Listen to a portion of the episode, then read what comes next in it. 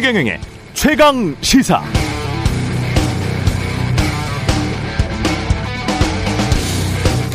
네, 어제 윤석열 대통령의 출근길 발언 통화량이 많이 풀린 데다가 지금 고물가를 잡기 위해서 전 세계적으로 고금리 정책을 쓰고 있는 마당에 생긴 문제이기 때문에 근본적으로 대처할 방도가 없다.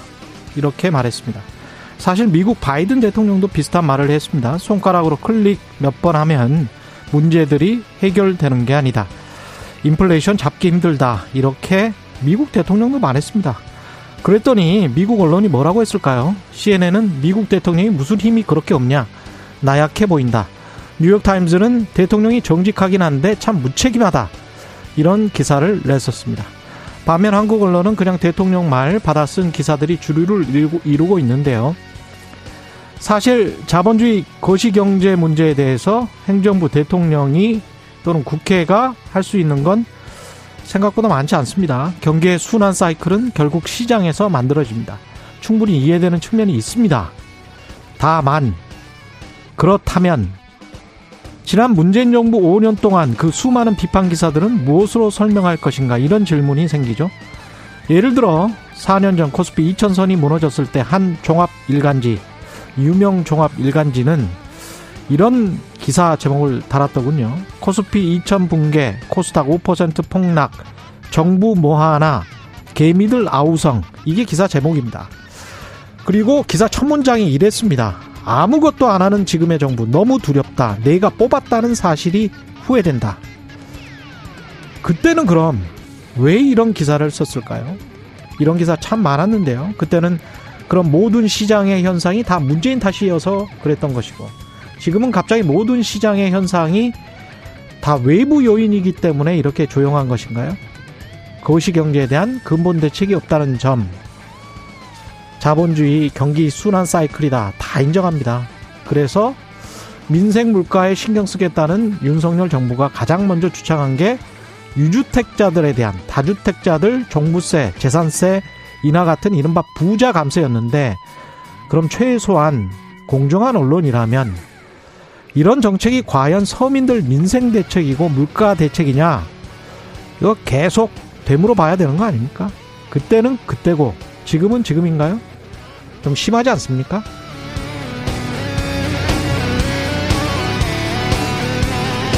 네, 안녕하십니까. 6월 21일 세상에 이익이 되는 방송 최경령의 최강시사 출발합니다. 저는 KBS 최경령 기자고요. 최경령의 최강시사 유튜브에 검색하시면 실시간 방송 보실 수 있습니다.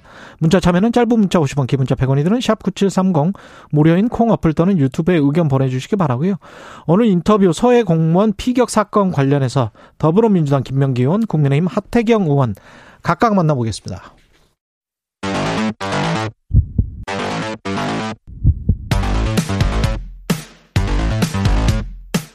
오늘 아침 가장 뜨거운 뉴스 뉴스 unboxing 네 뉴스 unboxing 시작합니다. 민동기 기자 김민아 시사평론가 나와 있습니다. 안녕하십니까? 안녕하십니까? 예, 저희가 지금 TV 모니터가 두 개가 있는데 한쪽에서 보니까 아시아 증시 중에서 한국이 제일 많이 하락했다. 항생 상하이가 9% 하락했는데 니케이가 12% 일본이죠. 중국 9% 일본 니케이 지수가 12%, 한국이 20% 하락했다. 네. 예, 자막으로 나오고 있군요. 어제 코스피가 전 거래일 종가보다 2.04% 내린 2391.03의 장을 마쳤습니다. 2400선이 무너졌는데요. 1년 7개월 만입니다. 그리고 서울 외환시장에서 원달러 환율이 장중 1295원 3전까지 올랐는데요. 지난 15일 기록한 장중 최고치를 뛰어넘었습니다. 원달러 환율은 전날 종가 대비 이 1292원 사전에 마감을 하면서 연중 최고치를 기록을 했는데요. 이것도 13년 만에 가장 높은 수준입니다. 더 우려가 되는 건 28년 만에 미국 연방준비제도가 자이언트 스텝을 단행을 하지 않았습니까? 예. 근데 이게 다음 달에도 이어질 것이다 이런 전망이 나오고 있는 상황이거든요. 이렇게 되면 외국인의 엑소더스 대탈출이 본격화하지 않겠느냐 이런 우려도 나오고 있는데 방금 말씀하신 것처럼 국내 증시 같은 경우에는 일본, 중국, 홍콩과 같은 주요 아시아 증시와 비교했을 때 하락률이 훨씬 더 컸습니다. 전문가들 분석은 일단 한국 경제가 상대적으로 수출 의존도가 굉장히 높은 데다가 금리 인상에 따른 민간 부문의 리스크가 크기 때문이다 이렇게 분석을 하고 있고요. 특히 한국의 가계 부채가 굉장히 취약하기 때문에 국내 증시가 상대적으로 더 하락하고 있다 이렇게 진단을 하고 있습니다. 가계 부채가 GDP 대비 한 104% 정도 되니까. 그렇습니다. 100%를 네. 넘는 수준입니다. OECD 중에서는 가장 안 좋은 상황이고 정부 부채는 상대적으로 가장 좋은 상황에 속하고 기업 부채도 그렇게 좋지는 않습니다. 우리가 한계 기업들이 한 40% 정도 되기 때문에 예. 그러니까 이런 주식 시장이 특히 다른 다른 국가들 다른 아시아 국가들에 비교해서도 한국 한국이 특히 안 좋은 원인을 지금 이제 금리 인상에 따른 어떤 파장이나 이런 것들이 훨씬 더 부정적인 효과를 더 많이 받을 것이다라고 말씀을 하셨는데 실제로 디테일하게 전문가들이 어떻게 판단했는지 들어봐 들어보고 싶어요. 어떻게 생각하십니까, 최경영 기자님은? 이렇게 한국만 20% 내려간 이유 뭡니까? 구조적으로 보면은 원자재 가격 급등이 우리 같이 수출 집약적인 사업 모든 것을 다 수입해 오잖아요. 그렇죠. 그래서 우리가 지금 봐야 될 수치가 무역 수지 적자가 연속해서 적자가 나는 경우가 굉장히 드물어요, 한국이. 왜냐하면 환율이 안정이 되고 그 다음에 기름값이 안정이 되면 그런 일이 없죠. 한국전력 같은 경우도 2020년에 적자가 아니 흑자가 4조나 났거든요. 음. 그리고 대한항공이나 아시아나항공 같은 그런 이 가장 중요한 게 말이죠. 환율 달러로 받는 거예요. 그리고 달러로 돈을 주는 거예요. 근데 그 물건과 돈을 맞바꾸는데 달러에 비해서 우리 원화 가치가 너무 떨어져 버리면 우리가 돈을 더 줘야 되는 거잖아요. 그렇죠. 수입 물가가 상승할 수밖에 없습니다. 그래서 그런데 게다가 기업 부채도 만만치 않다 그랬잖아요. 그러면 기업 부채라는 게 달러 부채가 지금 한 180조 정도 됩니다. 음. 그러면 그 이자가 올라가겠습니까? 안 올라가겠습니까? 당연히 올라가죠. 그렇죠. 그러면 한계 기업들이 한 40% 정도 된다고 했잖아요. 그러면 그거는 영업이익으로 이자도 제대로 못 갖고 있는 기업들이 한 40% 정도 된다. 어떤 사람은 한 절반 정도 된다. 이렇게 이야기를 하는데 그 중에서 그 한계 기업의 숫자가 당연히 늘어날 것이고 한계 기업들 중에서 어 이자 비용을 감당하지 못해서 부도가 나는 기업들 또는 이게 만기가 돌아올 거잖아요. 단기 채권은 만기가 무조건 돌아오죠. 1년이건 2년이건 3년이건. 그러면 이자가 이미 높아져 있어요. 그러면 그더 비싼 이자로 그거를 상환을 해야 되잖아요. 그러면 더 돈줄이 죄일 수밖에 없기 때문에 그렇기 때문에 이제 기업들 같은 경우는 몇 군데 정도는 굉장히 좀 힘들어지는 그 그렇게 힘들어지지 않기 위해서는 기업들은 아주 쉬운 방법인 구조조정 해고를 할 수밖에 없죠. 그렇게 해고, 해고가 되면 이제 가계 쪽으로 전이가 되는 거죠. 그렇게 되면은 예. 한국 예. 저도 이제 경험이 있었고요. 음. 떠오를 수밖에 없는 그 얘기가 IMF? 그러면 IMF 아니, 그 정도는 그 정도 사태까지 그러, 위험한 상황이냐? 그렇지는 않아요. 네. 그렇지는 않은데 단지 그 우리가 그리고 스태그플레이션 뭐 스태그플레이션의 올 확률이 지금 Wall Street Journal 어제 나온 거 보니까 economist들 미국 economist들에게 다 조사를 해봤더니 한 44% 정도 음. 되는데 44% 정도의 수치라는 거는 2008년 금융위기 이전에 서베이를 했던 설문조사를 했던 이게 한 2005년부터 서베이를 했거든요. 월스트리트 네. 저널이 그때보다 더 높아요. 그러니까 이런 그러니까 그게 문제 지금 문제가 있긴 하지만 우리가 IMF 환란위기 정도의 그런 정도는 아닙니다. 왜냐하면 워낙 외환 보유고가 탄탄하기 때문에 네. 또. 예. 그러니까 이런 전반적인 음. 흐름이나 이런 상황들을 외국인 투자자들이 다 분석을 해서 이제 뭐 평가를 하고 있는 결과라는 얘기인데 그렇다고 하면은 근데 저는 제가 만약에 이제 외국인 투자자라고 하면은 이런 어려움이 사실은 다른 국가들에도 나름대로의 이 지금 상황에 대한 어려움이 다 있을 거잖아요. 그런데 그럼에도 불구하고 특히 이제 한국에 이제 좀 투자했던 그 돈을 다시 뭐 이렇게 회수한다라는 어떤 개념에서 본다라고 하면은 이 정부가 얼마나 여기에 대한 어떤 어, 대책이나 이런 것들을 잘 하고 있느냐를 같이 평가할 것 같은데 예를 들면 방금 말씀하신 이제 기업들에게 상당히 이제 좀 타격이 될 수 있는 환율 문제라든가 이런 것들을 보면 과거 정부는 이제 그건 과거니까 과거 정부에서는 일종의 여러 가지 방법으로 뭐 개입도 하고. 통화 수합을 했잖아요. 두 네. 번이나 그렇죠. 박근혜 정부 때도 했고 그리고 문재인 정부 때도 했잖아요. 그렇죠. 뭐 하다못해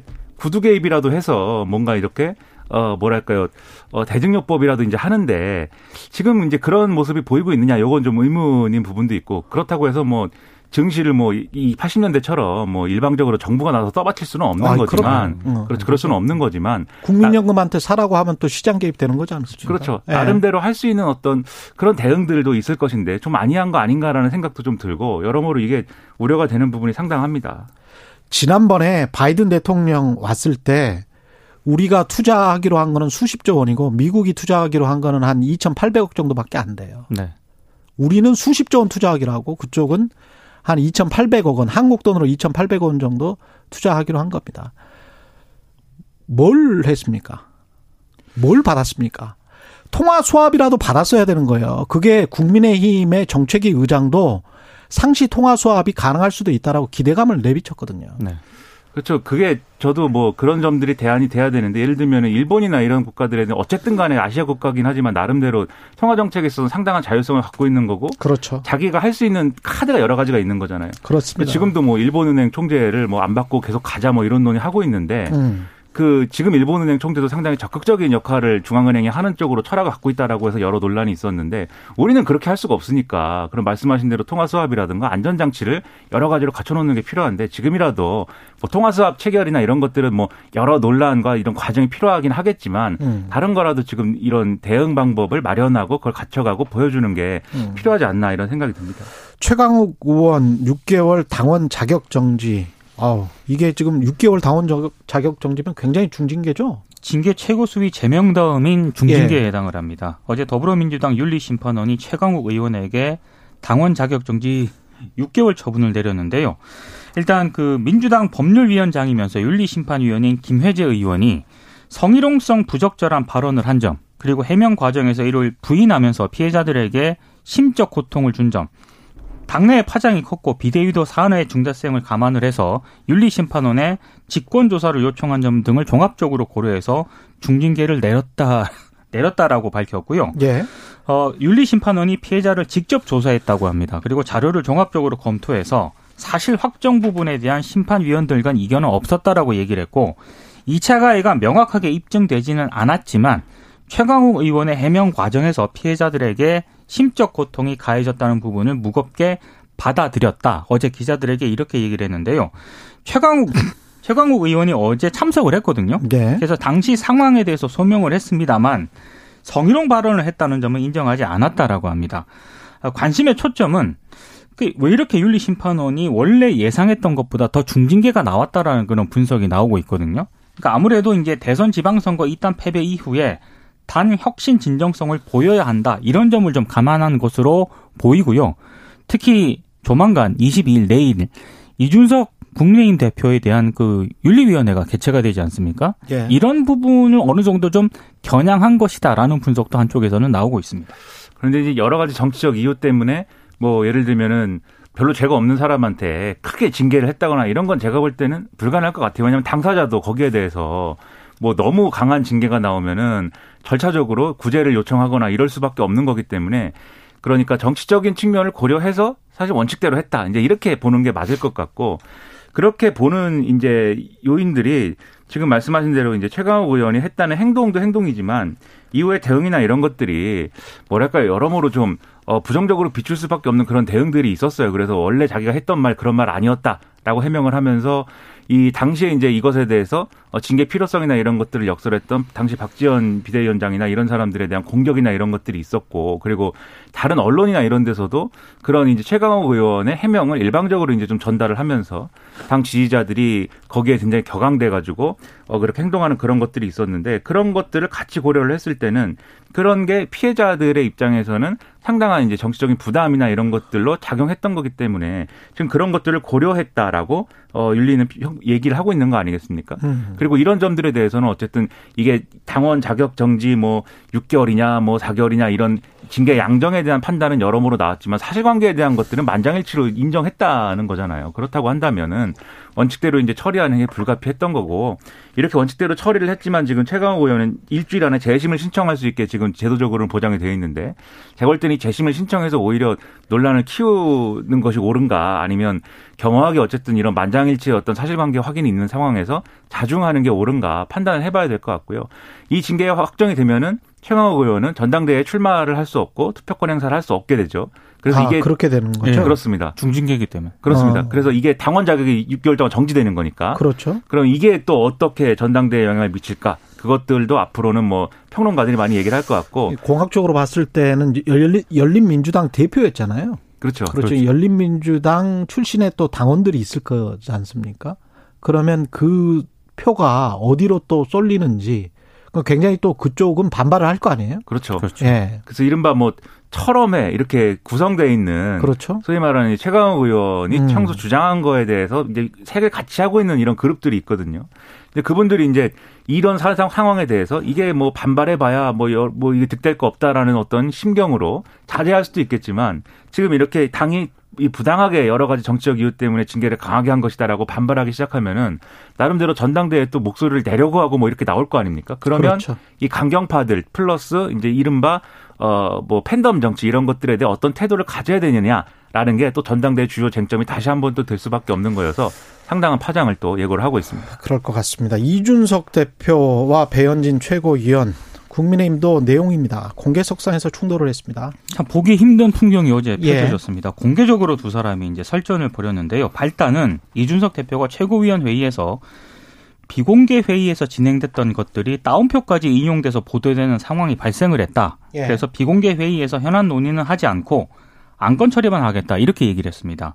그러자 배현진 최고위원이 비공개 회의를 철저하게 단속해서 필요한 논의는 이어가야 한다 이렇게 반박을 했는데요.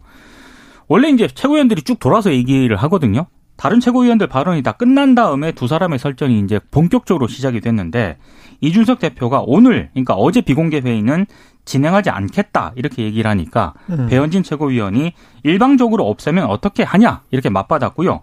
이준석 대표가 배 최고위원을 겨냥을 해서 특정인이 참석을 했을 때 유출이 많이 됐다는 내용까지 나왔기 때문에 묵과할 수 없다 이렇게 얘기를 했고 특정인 참석했을 때는 배현진 그 사실상 겨냥한 발언으로 해석이 됐고요. 그러자 배 최고위원이 본인이 언론에 나가서 얘기한 걸 누구 핑계를 대나 이렇게 응수를 했습니다. 이 본인은 이준석 그렇습니다. 이제 이 상황까지 가게 되니까 권성동 원내대표가 중간에 있었거든요. 책상을 치면서 그만하자 이렇게 제지를 했고 회의는 비공개 회의로 전환이 됐는데 전환된 이후에 한 2분 만에 이준석 대표가 자리를 떴습니다. 장 외에서도 이제 두 사람의 설전이 한동안 계속이 됐는데요. 한쪽에서는 이제 관심의 포인트가 두 사람의 설전보다는 예. 왜 배현진 최고위원이 이준석 대표 저격에 나섰느냐 이걸 두고 이제 여러 해석들이 나오는데 그 전부터 좀 그러지 않았어요? 그렇습니다. 그래서 어제 이제 한동안 나왔던 얘기는 결국에는 윤심이 좀 배경에 작용하고 있는 것 아니냐. 뭐 이런 이런저런 해석들이 나오고 있습니다. 어떻게 보세요? 국민들이 볼 때는 예. 이게 무슨 얘기인가 싶을 거예요. 지금 쭉 민 기자님 말씀하셨지만 네. 회의를 비공개로 하느니 마느니 뭐 여기서 무슨 뭐 이게 왜 중요하지? 근데? 그렇죠. 근데 그렇죠. 이게 왜 이렇게 공개적으로 싸울 일이지? 뭐. 그렇죠. 예? 이게 이렇게 뭐 공개되고 있는 생중계되고 있는 회의에 얼굴 붉힐 일인가 싶을 텐데, 그러니까 최근에 기사를 그런 기사 좀 보셨을 거예요. 이 비공개 회의에서 이준석 대표가 무슨 나쁜 말을 했는데 예를 들면 안철수 의원이 추천한 최고위원 인사에 대해서 뭐 이런 방식은 졸렬하다라고 했는데 배현진 최고위원이 거기에 대해서 일침을 놨다든지 예. 그다음에 비공개에서 또 무슨 얘기를 하는데 이준석 대표가 무슨 얘기를 하니까 배현진 최고위원이 뭐 들이받았다든지 예. 이런 기사가 몇 번 나왔거든요. 그러니까 이준석 대표 입장에서는 좀 불편해할 만한 기사가 몇 번 나왔습니다. 근데 이게 음. 이 맥, 이준석 대표는 이 맥락이라고 보는 것 같아요. 제가 뭐 이준석 대표하고 직접 얘기해 본 적은 없지만. 그러니까 최근 들어서 이준석 대표가 윤리를 앞두고 있는 상황에서 자기를 흔들고 있다라고 생각할 만한 사건과 움직임들이 쭉 있잖아요. 그렇죠. 그게 이제 이준석 대표 결국은 이준석 대표가 불쾌하는 거구나. 뭐 불쾌도 불쾌인데 예. 이준석 대표가 낙마할 경우에 그러면은 낙마란 서로 게당 대표에서 그렇죠 내려오거나 해서 조기 전당대회 국면이 될 경우에 음. 서로 이제 막 이제 당권을 둘러싸고 새로운 지도부를 조기 전당대회 진행해 가지고 새로운 지도부 구성해야 될 텐데 서로 그러면 나름대로의 이제 PR에 들어간 거 아니냐라는 거예요. 그래서 예를 들면은 이준석 대표도 당원권 정지 이상의 징계가 내려지지 않습니까? 그럼 대표직을 수행할 수가 없습니다. 그래서 예를 그렇겠네. 들면은 예. 그렇죠. 이- 이게 그럼 어떻게 보면 민주당이 최강욱 의원에게 세게 징계를 한 이유 중에 하나일 수도 그 있겠습니다. 해석이 있습니다. 그런 예. 해석이. 뭐 실제로 그렇죠. 그렇게 중징계를 내린 이유는 정확하게 모르겠습니다만. 음. 앞서도 앞서도 말씀드렸듯이 이 상황 때문에 경징계할 걸 중징계했다라고 하면 안 돼. 그런 그런 결정은 안 되는 거지만 네. 좀 작게 징계할 징계하는 좀 뭐랄까요 융통성을 발휘할 수도 있었는데 발휘하지 않았다라고 한다면 어. 그 이유 중에는 비교 효과 이런 걸 노렸을 수도 그렇죠. 있는데 22일에 만약 경고 정도 나오면은 안 물러나도 되죠. 그러니까 그건 그거는 이제 당 내에서 국민의힘 내에서 네. 그래도 물러나야 된다라는 시각이 있고 아 그래요? 아, 뭐 경고 정도 가지고는 괜찮지 않냐 이런 좀 반론이 있는데 아 그래요? 예. 아. 그건 이제 모르는 거죠 지금. 일반적으로는 경고를 대표가 경고가 어쨌든 징계를 받은 건데 예. 대표가 현직을 수행을 하다가 윤리위에서 징계가 나왔는데 어쨌든 당대표직을 수행한다라는 거는 음. 그건 이상하다라는 시각이 일반적이지만 이런 게 한 번도 없어가지고 그렇죠. 맞습니다. 예. 그런데 이준석 대표는 그 윤리 결정이 이상하다라고 하면서 이걸 어쨌든 논쟁 구도로 갈 거고요 아마 경고라고 하면은 그렇죠. 그래서 직을 유지하려는 그 어떤 돌파구를 찾으려고 할 거고 그런데 예를 들면 당원권 정지나 이런 게 나오면은 그거는 본인의 의지와 관계없이 자격이 상실되는 것이기 때문에 그건 대표직을 수행을 못 하는 거죠 그거는 네. 그 기간에 동안에 그러면 자연스럽게 이제 사퇴하는 어떤 수순으로 갈 수 있는 거여서 그래서 조기 전당대회가 이제 스타트가 딱 되면은 각자 자기가 왜 대표가 되거나 지도부가 돼야 되는지를 얘기할 거 아닙니까? 그렇죠. 그 예를 들면 배현진 최고위원의 경우에 어, 이 지도부에 젊은 사람도 있어야 되고, 그리고 내가 이 이준석 대표 시절에 많이 견제했고, 아. 많이 바른 말 했다. 그럴 수도 있네. 이런 거 보여주기 위한 거 아니냐, 뭐 이런 시각으로 싸우는 거거든요, 지금. 그리고 실제로 또 어떤 해석이 있냐면은요. 음. 이른바 중진들이 이준석 대표하고 이렇게 공개적으로 설전을 하게 되면은 예. 또 이준석 대표를 압박하는 그런 모양새가 되지 않습니까? 아. 그런데 배현진 최고위원은 그런데 이제 나이대도 비슷하고 배현진이 하면 하게 되면은 훨씬 더 부담감이 적다. 부담감이 적기 때문에 결국에 배현진 최고위원의 단독 플레이가 아니라 배경에 누가 있느냐 여기에 좀 이런저런 약간 공모나 짰다?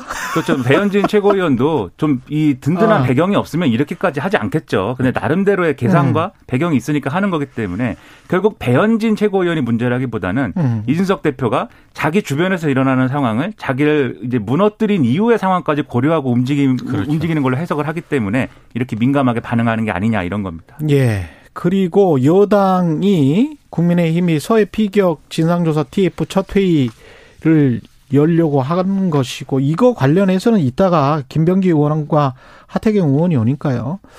그 자세히 이야기를 좀 들어보고 검찰총장이 지금 임명이 지금 대통령이 안 했는데 검찰 인사위를 개최를 한답니다. 그러니까 짧게. 오늘 예. 그 검찰 인사위원회를 개최를 하는데요. 음. 여기서 뭐뭐 뭐 인사를 단행하겠다는 건 아니고요. 앞으로 이제 뭐 어떤 기준에 따라서 인사를 하겠다 이걸 이제 논의를 할 것으로 보이는데 문제는 검찰청법에는요 검찰 인사는 검찰총장의 의견을 들어서 법무부 장관이 제청한다 이렇게 되어 있거든요. 그때 이것 때문에 문재인 정부 때 난리 났던 거 아니에요? 지금 현직 대통령이 예. 이것 때문에 당시 추미애 법무부 장관이 그렇죠. 인사에 관한 자신의 의견을 들어주지 않는다면서 반발을 했기 때문에 그런 기억이 있죠. 우리가. 결국에는 예. 이건 내로남불 아니냐 어, 이런 지적이 비판이 나오고 있는 상황입니다. 총장 없이 그냥 강행을 하겠다라는 거죠. 법무부 지금. 장관이 네 한동훈 법무부 장관이 조만간 인사를 할 것으로 사실상 보입니다. 대통령이 그냥 임명을 하는 건데 검사들을 거의 그런 상황인데, 그러니까 시급한 인사라고 하면 정말 뭐 이 고검장들이 그만두고 뭐 이래가지고 시급한 인사라고 하면은 일정 부분 뭐 그럴 수도 있겠다 싶은 부분도 있는데 지난번에 했거든요. 근데 그 시급한 인사는. 예. 그리고 그때는 심지어 검찰 인사에도 거치지 않고 해가지고 논란이 더 컸는데 이번엔 그래도 검찰 인사에 거친다 이렇게 얘기하고 있는 거지만 이게 사실상 뭐 이렇게 평론가들이 해석을 할 때는 결국 검찰총장을 지금 믿고 맡길 만한 사람을 찾지 못해서 일단 이 지금의 어떤 어, 한동훈 법무부 장관과 윤석열 대통령이 선호하는 인사 위주로 인사하려는 거 아니야? 이런 시각이 있는 거예요. 음. 그리고 이런 시각을 불식시킬 수 있는 여러 가지 또 움직임이 있어야 되는데 그렇지 않습니다. 검찰 인사위 거치는 걸로도 지금 감지덕지 해야 되는 것인지 상당히 우려가 큽니다. 뉴스 unboxing 민동기 기자 김민아 평론가였습니다. 고맙습니다. 고맙습니다. KBS 라디오 최경영의 최강시사 듣고 계신 지금 시각이 7시 44분으로 향하고 있습니다.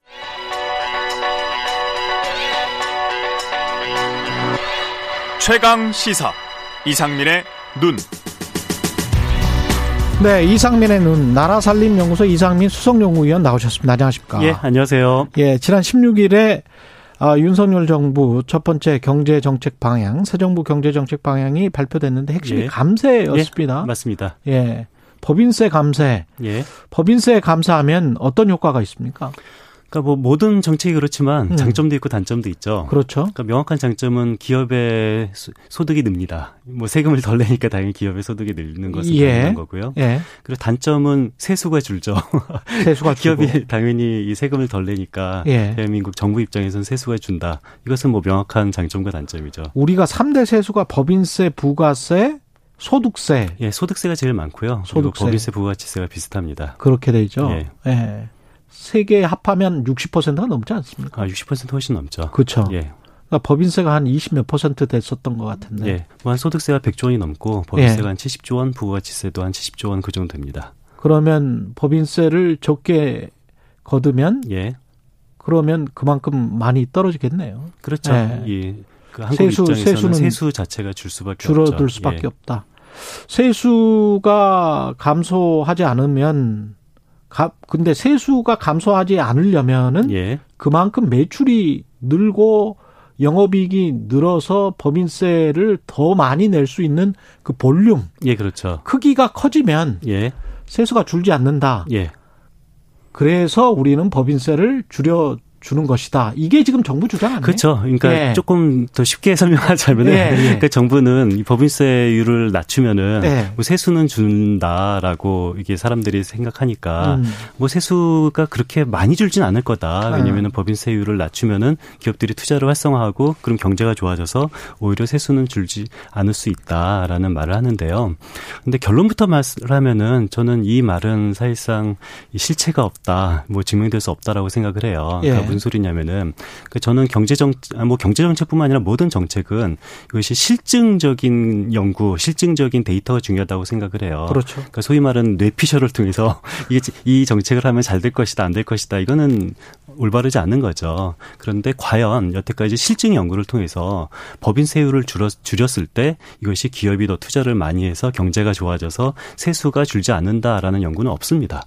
그렇기 때문에 투자가 는다는 그런 증거가 없다. 어, 그러니까 정확히 이것은 좀 구분해야 돼, 구별해야 되는데요. 예. 법인세율을 낮췄을 때 세수가 늘거나 뭐 줄지 않는다라는 연구는 음. 없고요. 음. 그런데 법인세율을 낮췄을 때 투자가 증가한다라는 연구도 있고 예. 투자가 그 증가하지 않는다라는 연구 이건 두 가지가 있는데요. 그러니까 그렇죠. 확실한 것은 세수가 감소하는 것은 확실합니다. 그런데 음. 저는 좀 안타까운 게 정부가 뭐 저는 국민들의 동의를 통해서 구, 동, 국민들이 동의만 한다면은 음. 법인세율은 높일 수도 있고 낮출 수도 있다고 생각하는 있 는데 문제는 국민들의 동의를 구하는 과정에서 정확한 사실을 말을 해야 되거든요. 음. 그런데 법인세율을 낮춰도 세수가 줄지 않을 수 있다라는 것은 실증적으로 절대 나온 적이 없는 그런 이것은 맞지 않는 말인데 그런데 문제는 두 번째입니다. 예.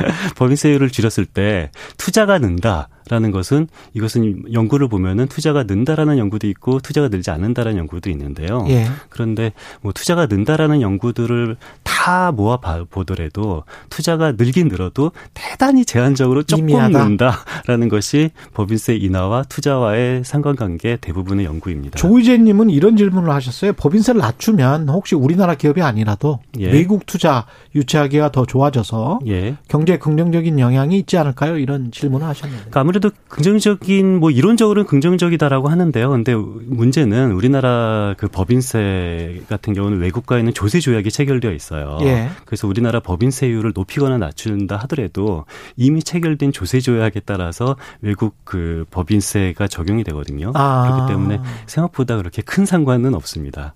그렇군요. 그다음에 이제 실효세율도 좀 문제가 되지 않습니까? 그러니까 사실은 가장 중요한 거는 그러니까 예. 법인세율을 이번에 낮춰야 된다라는 논거는 뭐 첫 번째 논거는 낮춰도 세수가 줄지 않는다. 이것은 거짓말인 거고요. 근데 법인세율을 낮추면은 두 번째 이 투자가 증가할 것이다. 이 말은 부분적으로는 맞지만 굉장히 제한적이다라는 거고 그리고 세 번째 논거가 지금 말씀하신 것처럼 외국과 비교했을 때 우리나라 법인세율이 너무 높다. 그래서 예. 좀 낮춰야 된다라는 건데 그 외국과 비교했을 때 저는 중요한 것은 명목 명목세율이 아니라 실효세율이거든요. 그렇죠. 그러니까 명목세율만 봤을 때 근데 지금 조금 잘못 잘못된 보도나 잘못된 주장은 명목세율을 그 다른 나라의 중앙정부의 법인세율만 비교를 해요. 그렇죠. 그런데 중앙정부에 만약에 10% 내고 지방정부에 10% 내면 합은 20%인 거잖아요. 그럼요. 주정부가 더 셀 경우도 있습니다. 그렇죠. 예. 그렇기 때문에 뭐 미국이나 독일 같은 경우는 우리나라보다 중앙정부에 내는 세금 법인세는 작은 것은 사실인데 음. 지방정부에 내는 세금까지 합치면은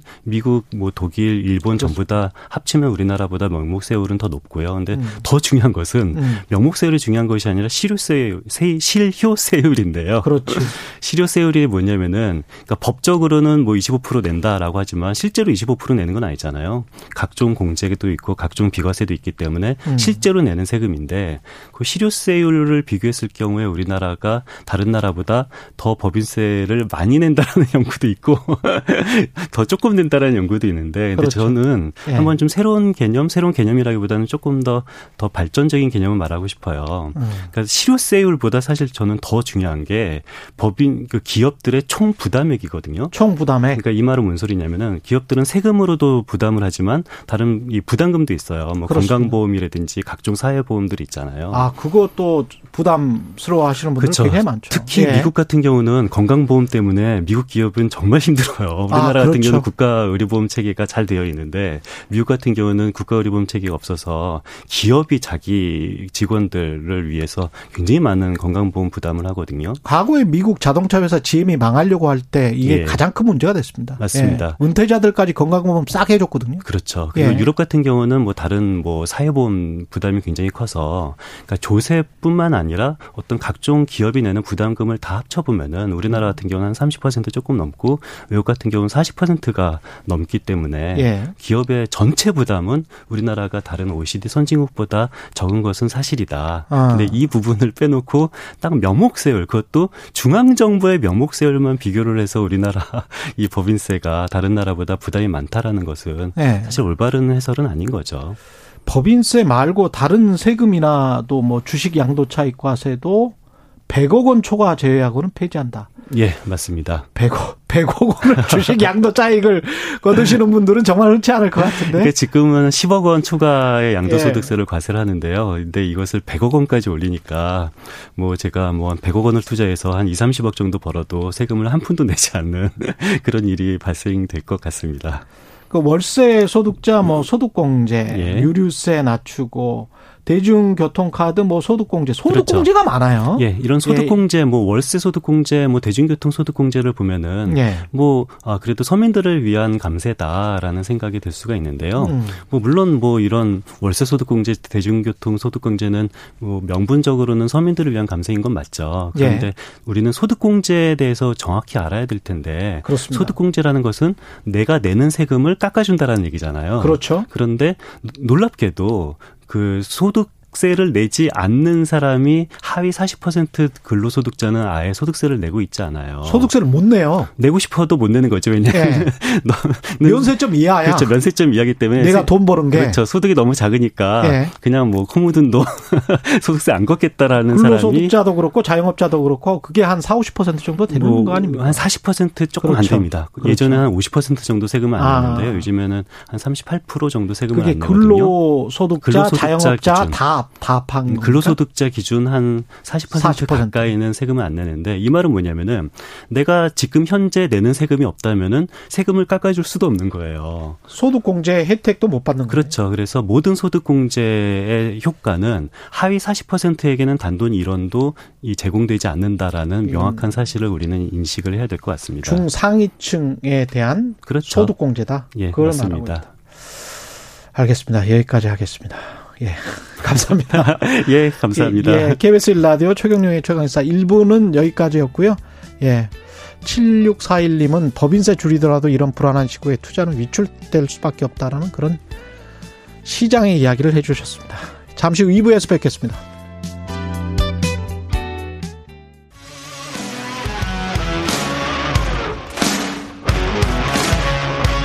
오늘 하루 이슈의 중심 최경영의 최강 시사. 네, 서해 공무원 피격 사건 둘러싸고 정치권 공방 계속되고 있습니다. 핵심은 월북이었는가 아닌가. 군 첩보 내용을 어디까지 공개할 것인가 여야가 논쟁을 벌이고 있는데요. 국정원 출신이자 이 사건이 벌어졌을 당시에 국회 정보위 민주당 간사였습니다. 민주당 김병기 의원 전화로 연결돼 있습니다. 안녕하세요, 의원님. 안녕하십니까? 예. 지난주에 해경과 국방부 월북 판단에 대해서 어, 월북이 아닌 것 같다. 뭐 입장 번복이 있었습니다. 그럼 네, 뭐 단정할 수 없다는 거죠. 단정할 수 없다. 네. 네. 그러니까 그때는 그러면 그럼 처음에 추정한다였습니다. 문재인 정부 때는 추정한 자였습니까? 그렇습니다. 월북으로 판단된 추정한다 이런 정도였습니다. 추정한다. 지금은 네네. 단정할 수 없다. 네, 그렇습니다. 이게 지금 추정한다, 단정할 수 없다. 정치적인 어떤 쟁점이 됐는데 정치적인 의도가 있다고 보세요? 어, 그렇게 보여줄 수밖에 없는 상황으로 되고 있습니다. 그러니까 예. 정책적 판단에 대해서 정치가 개입해서 수사로 끌고 가려는 거 아닌가 하는 의심을 지울 수가 없죠. 예. 그게 추정한다, 단정할 수 없다. 이 문구 차이 때문에 이렇게 큰 논란이 될 일인가 이런 건가요? 그게 그러니까 어떤 그러니까 새로운 자료가 제시됐다든지 예. 아니면 뭐 근거가 나왔다든지 한다면요 충분히 다시 검토해 볼 수 있는데 예. 똑같은 자료를 가지고 달리 판단한 것이거든요. 똑같은 자료를 가지고 그렇습니다. 예.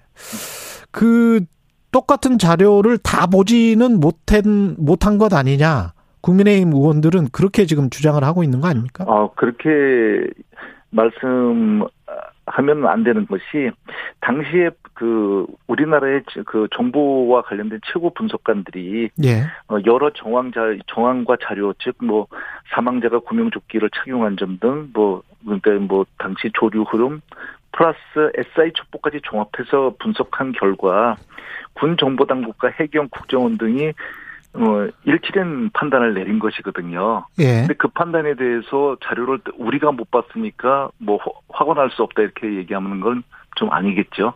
아, 근데 그 당시에 그렇게 추정된다라고 했던 그 근거들은 그럼 뭐였죠?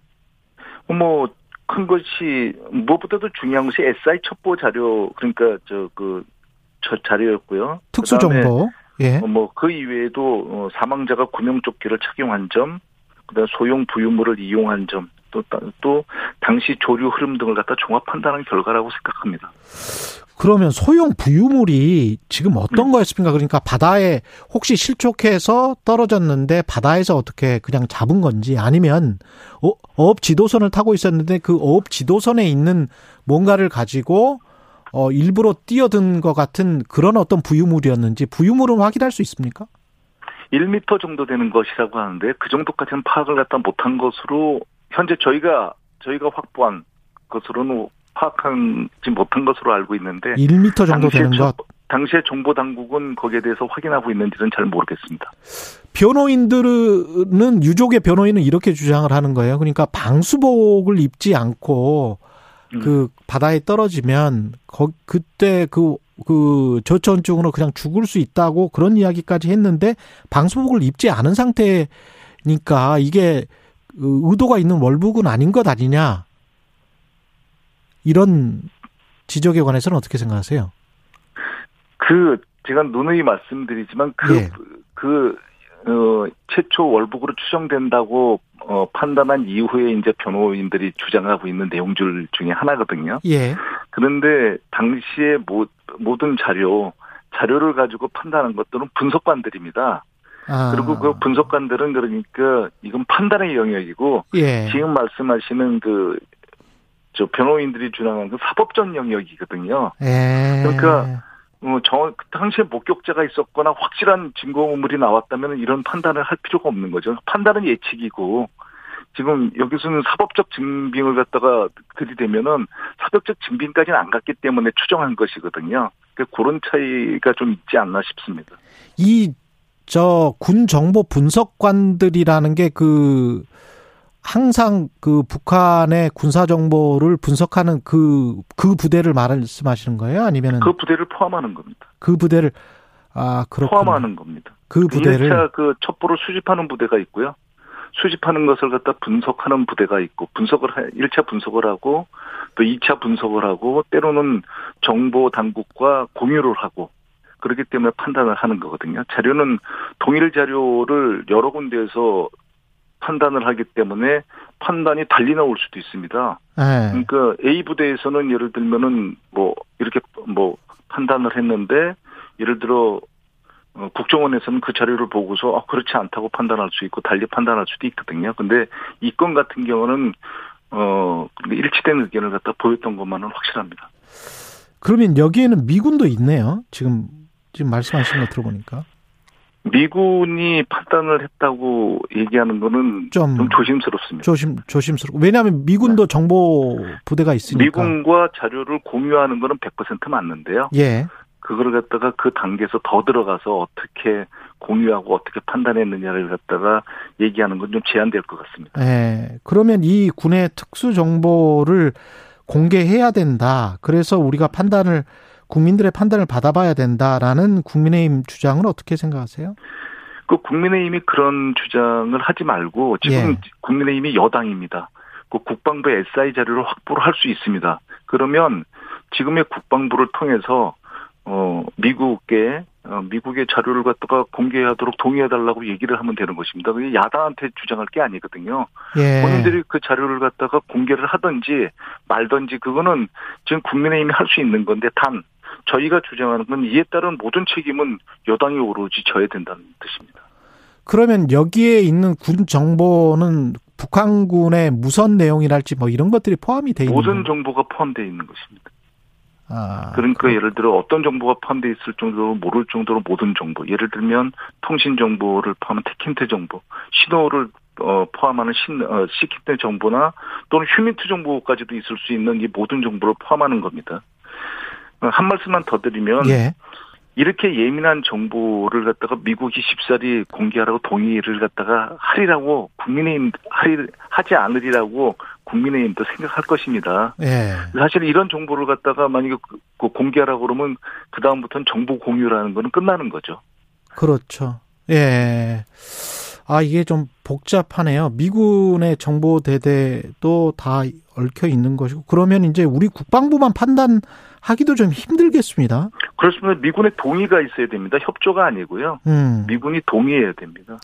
그럼 대통령 기록물 지정 기록물에는 뭐가 있어요? 어쨌든 기록물에는 그 SI 정보를 포함한 모든 자료를 가지고 판단한 그 분석 판단한 보고서를 토대로 한 회의 내용이 있겠죠. 아. 그렇기 때문에 어차피 거기서도 제일 중요한 건 SI 자료입니다. 아, 그렇군요. 저희 국방위에서 비공개로 저희한테 보고한 자료도 제일 중요한 거는 SI 자료였거든요.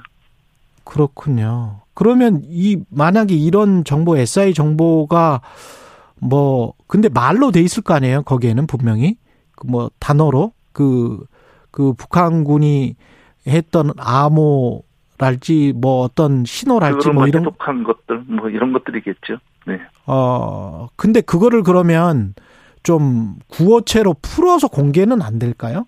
혹시? 그게 구어체로 공개하는 순간 음. 모든 자 그러니까 자료의 출처는 노출이 되는 거죠. 아. 그게 뭐 구어체로 하던 말로 하던 어떤 거로 하던 그거는 아니 아니 출처 말 가, 가령 뭐 수집하는 출처. 아 군의 어떤 뭐 특수 암호랄지 뭐 이런 것들을 빼고 저도 네. 정보대에 네. 있었기 때문에 네네. 예. 그 아니 미군 정보대에 있어가지고 네. 이게 지금 어떤 정보인지는 대충 감은 와, 오게, 와요. 아, 그러면 잘하실 거 아니에요. 그래서 출처를 공개하면은. 아니, 출처를 공개하면 안 되죠. 아, 안 되는데, 네. 그 정보대대에 있었던 사람들은 아는데, 근데 네. 이제 그거를 가령, 이제 완전히 이제 한국말로 완전히 풀어서 하면 혹시 그 북한이 모를 수도 있지 않을까요? 어, 사실 전문가들의 싸움이거든요. 예. 그게 단어 하나만 봐도 알 수 있을 정도의 우리가 그 능력을 확보하고 있다면 음. 적도 그런 능력을 확보하고 있다는 전제하에 이 모든 가정을 출발해야 되지 않을까요? 아, 그렇군요. 쉽지 쉽지 않네. 그러면 이게 정보 공개를 하려면 여당이니까 직접 국방부에 가서 해서 정보 공개도 하고 자신 있으면 그렇게 한번 해봐라. 네, 그렇습니다. 예. 저희 국방의 비공개 자료는 뭐 저희는 얼마든지 동의한다고 얘기를 했는데 동의를 한다. 뭐 그 단계에서 더 나가 어차피 SI 자료거든요. 예. 그러니까 본인들이 그거보다 훨씬 더 어, 다양한 출처를 갖다가 확, 통해서 확보한 SI 자료. 예. 그러니까 국방에 보고하지 않은 자료도 지금 얼마든지 본인들이 그 볼 수 있는 거 아니겠습니까? 확보하고. 그러면 국회에서 당시에 여야 의원들은 네. 이걸 어떻게 판단을 했어요? 어제 한기호 의원 당시 이제 국민의힘 간사인데 네. 인터뷰 내용을 보니까 인터뷰가 아니죠. 국회에서 발언한 내용을 보니까 물론 가족들은 지금 월북할 이유가 없다고 이야기하지만 공식적으로 국방부가 판단한 것은 의도가 있다고 보고 그 의도는 월북한 것으로 보입니다. 네. 이런 발언을 했더라고요. 음, 한 말씀만 올리면 예. 그 비공개 회의 시에 그 이제 이제 저희에게 보고서를 배포해서 설명을 했습니다. 거기에 SI 첩보 내용이 당연히 인용이 돼 있습니다. 예. 그래서 오죽하면은 일부 위원들께서 아, 이같이 예민한 출처를 이렇게 아무리 비공개라도 의원들한테 설명하면 어떠냐고 복수의 의원들이 질책을 할 정도였거든요. 그 의원들은 국민의힘 의원들이었습니까? 국민의원 의원님들이 계시고 민주당도 있었습니다. 아, 그 그때는 SI 정보를 이렇게 공개를 하면 어떻게 하냐라고 질책까지 했다. 이거 너무 예민한, 너무 많이 공개하는 거 아니냐. 아. 그래 중간에 말을 저희가 뭐 사실 더하는 거 제재도 하고 막 그랬거든요. 아. 그래서 이, 이렇게 지금 나서는 것은 정부 여당이 어떤 정치적 의도가 있는 것으로밖에 보이지 않는다. 이게 지금 네, 당시에 일부 공개 저 보고 공개 상임위에서는 일부 의문들이 제기되고 이랬었어요. 예. 근데 그 비공개가 끝난 다음에는 뭐 하태경 의원님은 계속 말씀을 하셨지만 음. 남은 남은 다른 의원님들은 그렇게까지 크게 이 문제에 대해서 의문은 제기했지만 이거 문제 있다 이런 식으로까지 심각하게 생각하지 않았거든요. 예. 당시에 가장 큰 쟁점은 대한민국 국민을 북한군이 그렇다고 해서 마음대로 죽여도 되냐. 그렇죠, 그렇죠. 마음대로 사살해도 되냐. 여기에 격분을 한 것이지. 북한 만행은. 문제는 예. 어느 정도, 어느 정도의 부차적인 사실 당시에는 그런 쟁점 사항이었거든요. 그렇군요. 근데 이제 유족 측은 서훈 전 청와대 국가안보실장 당시 민정수석실 관계자를 검찰에 이제 고발할 방침이라고 하고 네. 뭐 필요하다면 문재인 대통령도 고소하겠다 이렇게 지금 이야기를 하고 네. 있는데 네. 유족 측은 당시에 어떤 정부의 해명이 좀 부족했다. 북한과의 관계를 생각해서 뭔가 감추려고 한 것 아니냐 그런 의심을 자꾸 가지고 있는 것 같아요. 뭐 유족 입장에서는 뭐 그런 생각을 하실 수밖에 없지만 예. 당시에 분석관들이 분석관들을 이거 이건 저 기본으로 돌아가면 오히려 문제 해결이 조금 조금은 더 쉬울 수도 있습니다. 음. 분석관들이 그런 걸 다 생각해서 판단하는 건 아니거든요. 네. 분석관들은 자기가 보고서 첩보를 수집한 그 수집관들은 수집한 내용을 그대로 보고를 하고 분석관들이 1차 분석을 그대로 합니다. 예. 이 분석이 가공되면서 올라가죠. 그래서 1차 분석, 2차 분석, 최종 분석까지 올라갔을 때 이 분석관들의 단계에서 어떤 일이 이루어졌는지를 뭐 감사원에서 감사를 한다니까 이걸 보면은 금방 저는 어렵지 않게 해결되리라고 보거든요. 1차 분석관은 과연 월북으로 판단을 안 했는데 위에 가서 판단이 됐는지 아. 1차 분석관서부터 아 이거는 월북으로 추정된다고 판단된 보고서가 그대로 유지됐는지 예. 이런 것들을 보면은 그건 어렵지 않게 알 수 있습니다. 그래서 예. 그 유족들의 마음은 충분히 알지만 이런 음. 것들이 저는 그 당시에 그걸 왜곡할 뭐 특별한 뭐 그걸 아무런 그런 이유가 없었고 사실 아. 굉장히 중요한 인물이었다 뭐 이런 이런 것 때문에 어뭐 분석관들이 뭐 처음부터 뭐 이런 거에 대한 생각을 할 이유는 없었던 거거든요.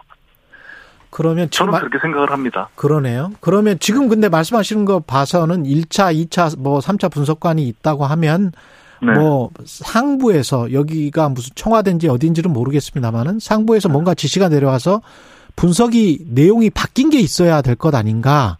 그렇습니다. 예. 음. 근데 그런 게 아마 없을 것이다.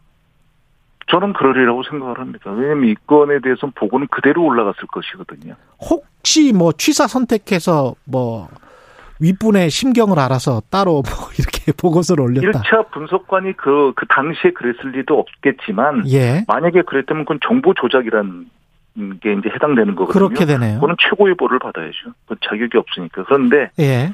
사실 자료라는 거는 많은 그 자료를 보고서 경험을 통해 가지고 본인이 경중을 가리고 어, 자료를 갖다 보게 되는 것이거든요. 예. 어떤 자료를 주시했는지 주시하고서 이 판단을 내렸는가는 어, 분석관의 판단이겠죠. 그래서 분석 그랬기 때문에 제가 저 반복하지만 분석관 1차 분석관, 수직관, 1차 수직관 분석관들의 단계를 보면 이것이 조작이 됐는지 왜곡이 됐는지 지금 의문 의문 상황에 대부분은 풀리리라고 생각을 합니다. 알겠습니다. 감사하고요. 당시 국회 정보위 민주당 간사를 맡았던 김병기 의원이었습니다. 고맙습니다. 감사합니다. 공정, 공익, 그리고 균형. 한 발짝 더 들어간다. 세상에 이익이 되는 방송. 최경영의 최강 시사. 근데 그런가 하면 국민의힘은 해경의 최근 수사 결과 범벅을 문재인 정부의 월북 공작으로 규정을 하고 있습니다. 오늘 출범을 앞두고 있는 국민의힘 해수부 공무원 피격 사건 진상조사 TF 단장입니다. 하태경 의원 연결돼 있습니다. 안녕하세요. 예, 안녕하세요. 예, 다시 뵙겠습니다. 그 예. 지금 김병기 의원 이야기 쭉 들으셨죠? 예, 좀 들었습니다. 예. 어, 그 어떻게 들으셨는지 그것도 궁금하네요. 뭐 김병기 의원하고 제가 사이가 좋은데요. 이, 이 문제 이 문제는 뭐 의견 차가 명확하기 때문에 예. 한 가지 한 가지씩 제가 뭐 반박을 반박, 예, 의견을 말씀드리겠습니다. 예, 일단 TF에서 중요하게 생각하는 거는 월북이 아닌 것으로 저 월북이라고 단정할 수 없다. 이게 지금 해경의 발표잖아요. 두 가지인데요. 예. TF에서는 음. 그 이제 6시간 음. 예, 이분이 살아 있다는 것을 확인한 시점부터 어 이제 시신이 그 피격되고 예. 어, 시신 소각될 때까지 6시간 동안 문재인 정부는 구할 수 없었나? 저희들은 구할 수 있었다고 판단하고 있거든요. 그 여기에 대한 그 점검이 있을 거고요. 또한 아. 가지는 월북몰이 포함한 어, 피해자, 희생자에 대한 아주 심대한 인권 침해, 문재인 정부가 가한 인권 침해 이 두 가지 주제가 집중적으로 어, 정, 그, 검토가 될 겁니다. 그럼 6시간 동안 북한에 잡혀 있었던 그 시간을 말씀하시는 건가요? 맞습니다. 예, 예. 그때 구할 수 없었나? 그렇죠. 왜냐하면 당시에 북한하고 그 문재인 정부가 여러 가지 거짓말을 했는데 한 가지 거짓말이 예. 통신선을 빨리 복구해야 저런 일을 예방할 수 있다 했는데 예. 이미 그 시점에는 문재인 대통령이 김정은하고 친서를 주고받고 있었거든요. 어. 통신선이 살아 있었거든요. 2020년 9월이었죠 그때가. 그렇죠. 9월 8일 날 문재인 대통령이 김정은한테 친서를 보내고 예. 김정은 답변이 12일 날 옵니다. 어. 그리고 이 사건이 22일 날 발생하잖아요. 이미 통신선이 복구가 돼 있었어요. 그랬는데 음. 이 통신선이 없었기 때문에 연락할 수 없었다는 식으로 그 당시에 거짓말한 게 이제 다 드러난 거죠.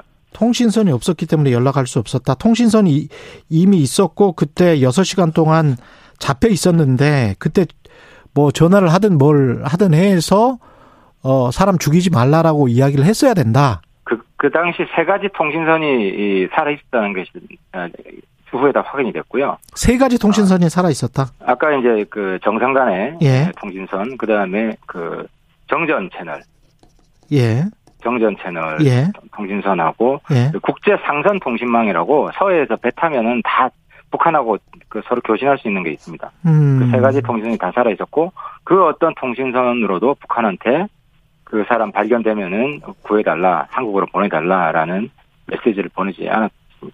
아, 그런 메시지를 보내지 않았다. 대통령이 구하라는 지시도 하지 않았고요. 대통령이 구하라는 지시도 하지 않았다. 그래서 국민의 생명이 헛되이 희생되게 했다. 그런 말씀이시고. 두 번째 부분. 윤, 윤, 석열 대통령이 국민 보호 책임을 다하지 않았다고 어제 이야기를 한 거죠. 음, 두 번째 부분은 이게, 어, 월북으로 단정할 수가 없는데 그때 추정해서 월북 몰이를 했다 이렇게 지금 말씀을 하셨네요. 김병기 의원은 당시 예. 정부가 월북으로 추정했다고 그러는데 예. 월북으로 단정해서 발표했죠. 아 김병기 의원은 지금 추정한다라고 말을 했습니다. 네, 맞습니다. 예, 예. 뭐 여러 가지 추정 중에 하나였던 것이 아니라 어. 아 월북이라고 판단된다라고 단정을 했고요. 근데 이제 지금 확인된 거는 그 월북이라는 증거가 있어야 될 거 아닙니까? 예. 그게 감청 정보 말고는 전부 다 조작했다는 게 지금 확인되고 있는 거죠. 감청 정보 말고는 다 조작했다? 모조리 다. 단 하나의 예외도 없이 모조리 다 조작을 했습니다. 그 감청 정보를 어떻게 그러면 보고서를 조작을 한 거예요? 1차 단계부터 쭉? 아니 그러니까 감청 정보에 뭐 월북이라는 단어가 있는 것 같은데 예. 그건 뭐 사람이 총금 총구방 앞에서 죽음을 예. 지금 뭐 죽을지도 모르는데 생존 본능상 할 수 있는 이야기잖아요. 그걸로 단정할 수 없고 아. 그 외에 뭐 구명조끼 그죠? 구명조끼는 거기서 배 위에서 일하면 필수적으로 입습니다. 그렇죠. 그리고 물 안에 들어가려면 방수복을 입어야 되는데 방수복을 안 입었고요. 근데 그다음에 당시 당시 조류도 예. 그쪽으로 향하지 않았다고 발표를 했는데 그래서 자력으로 갔다. 부유물에 타고 있으면 자력으로 갈 수가 없어요. 불가능해요.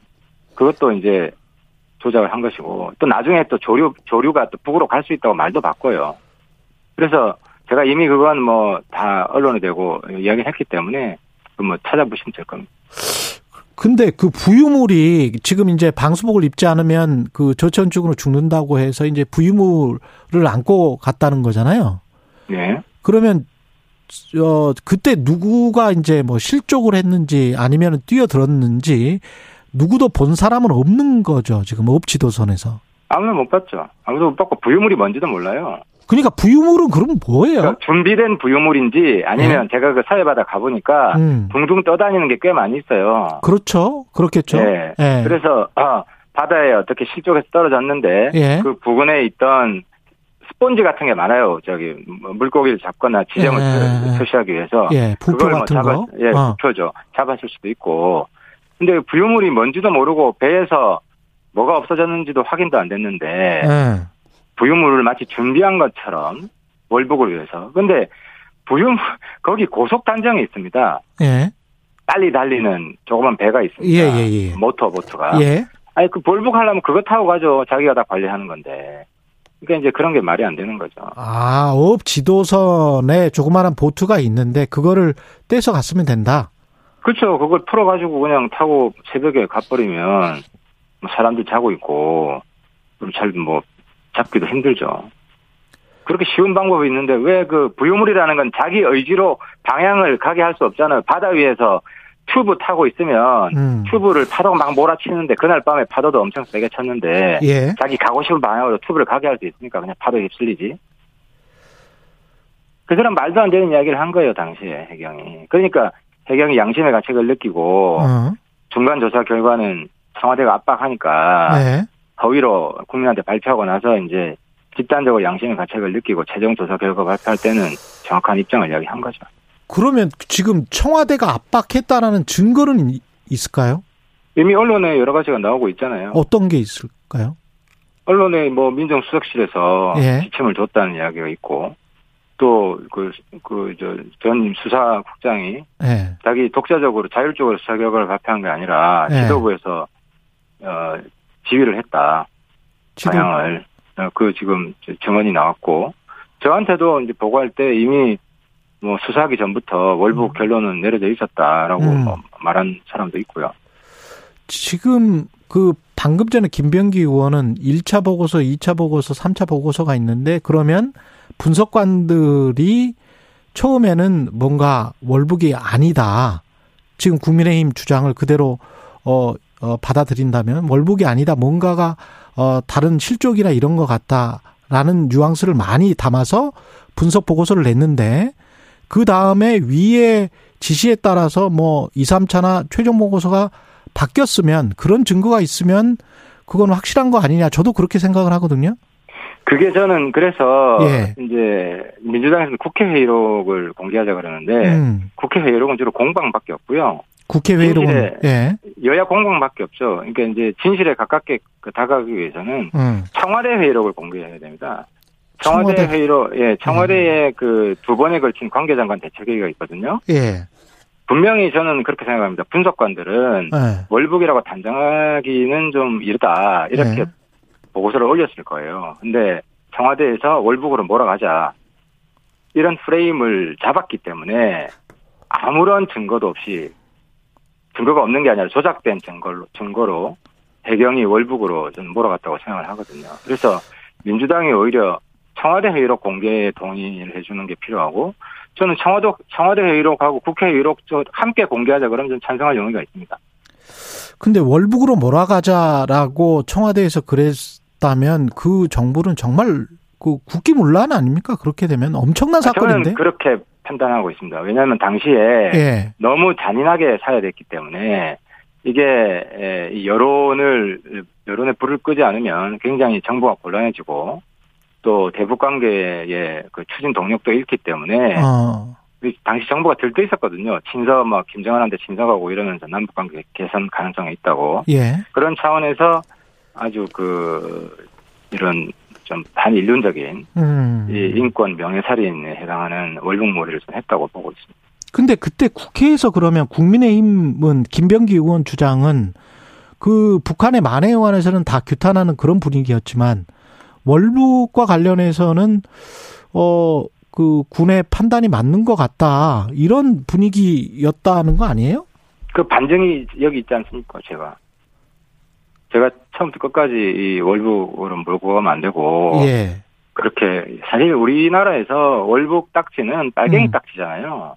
그렇죠, 그렇죠. 어. 10년, 그러니까 저는 민주당의 그 과거 인권, 민주주의 외쳤던 사람의 위선을 극명하게 보는데, 어.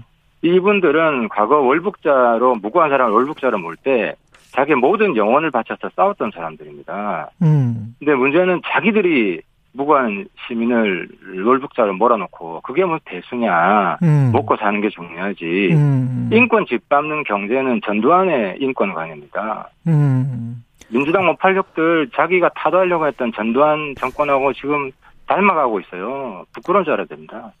근데 하태경 의원이 이제 그 월북으로 단정하기는 어렵다 이렇게 이야기했다는 거는 그 김병기 의원도 인정을 하고 있는데 한기호 의원이나 다른 국민의힘 소속 의원들은 그런 뉘앙스가 아니지 않았어요? 강대식 의원, 신원식 의원 당시 발언했던 거 보세요. 아니, 어제... 그 기억력의 한계라고 보고요. 그러니까 중요한 거는 예. 과거에 그 사람이 무슨 말 했는지 이게 지금 중요한 게 아니잖아요. 그러면 그 사회의 객관적 진실이 뭐냐가 중요한 거죠. 그렇죠. 거잖아요. 그러면 네. 이 객관적 진실을 밝히기 위해서는 SI 정보를 어떻게 여야 의원들에게라도 다 공개를 해야 된다. 그러니까 이제 지금 비공개 정보가 크게 두 가지가 있는데 예. 청와대 회의록이 있고요. 음. 그다음에 SI 정보가 있는데 청와대 회의록은 제가 방금 공개하자고 그랬고 음. SI 정보가 두 개가 있습니다. 하나가 통신 감청 정보하고 예. 뭐 정보부대 있으니까 잘 아시겠지만 그다음에 예. 영상 정보가 있습니다. 예. 근데 통신 감청 정보는 연합 자산이 아니라 우리의 독자 자산입니다. 예. 이거는 그 법원에서도 그 여야가 합의해서 뭐 봐야 된다고 했던 부분이기 때문에 예. 민주당이 합의해주면 같이 열람하면 되고요. 열람하면 된다. 예. 그래서 지금 민주당이 지금 반대하지 않으면 음. 그리고 그 영상 정보는 미군의 협조가 필요합니다. 근데 문제는 영상 정보에서 시신 소각이 나오거든요. 아. 근데 청와대가 이 개입해서 이 사건 정보를 왜곡하려 했다는 이미 나온 증거가 뭐냐면 처음에는 시신 소각했다고 발표했잖아요 국방부가. 예. 청와대가 그 뒤집으라고 했어요 국방부에. 그래서 아. 나중에 서욱 당시 국방부 장관이 시신 소각했다고 발표했다가요. 예. 자기 그 발표 잘못했습니다. 사과를 합니다. 이거 지금 많은 국민들이 잊어버리시고 있는데 음. 이때 청와대가 왜곡한 겁니다. 그래서 알겠습니다. 이 청와대는 왜곡 범죄를 한번 저질렀고요. 국민의힘 하태경 의원이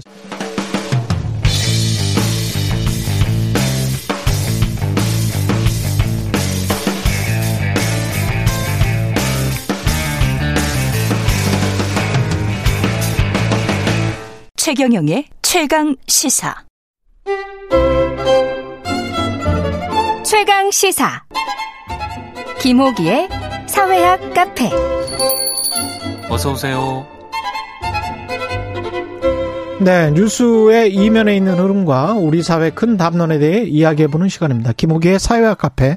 연세대학교 사회학과 김호기 교수 나오셨습니다. 안녕하십니까? 예, 안녕하세요.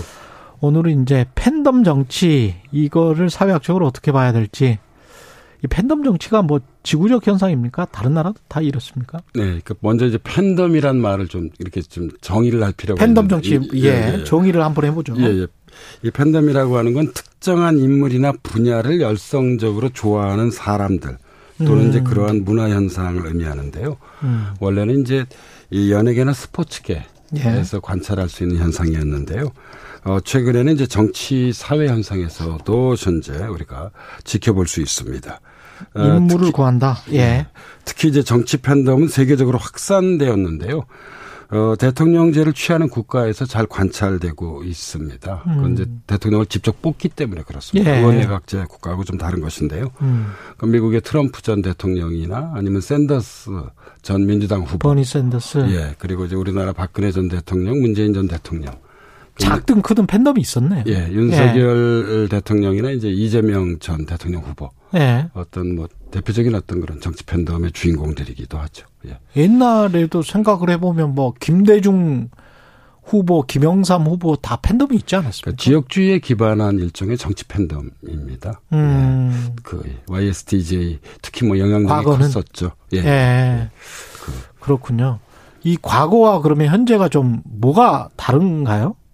어, 제가 보기에는 과거와 뚜렷하게 구별되는 것은, 음. 어, 이런 표현이 어떨지 모르겠습니다만 저는 이제 정치적 직거래주의가 가능해지면서 21세기적 정치 팬덤이 나타났다고 생각합니다.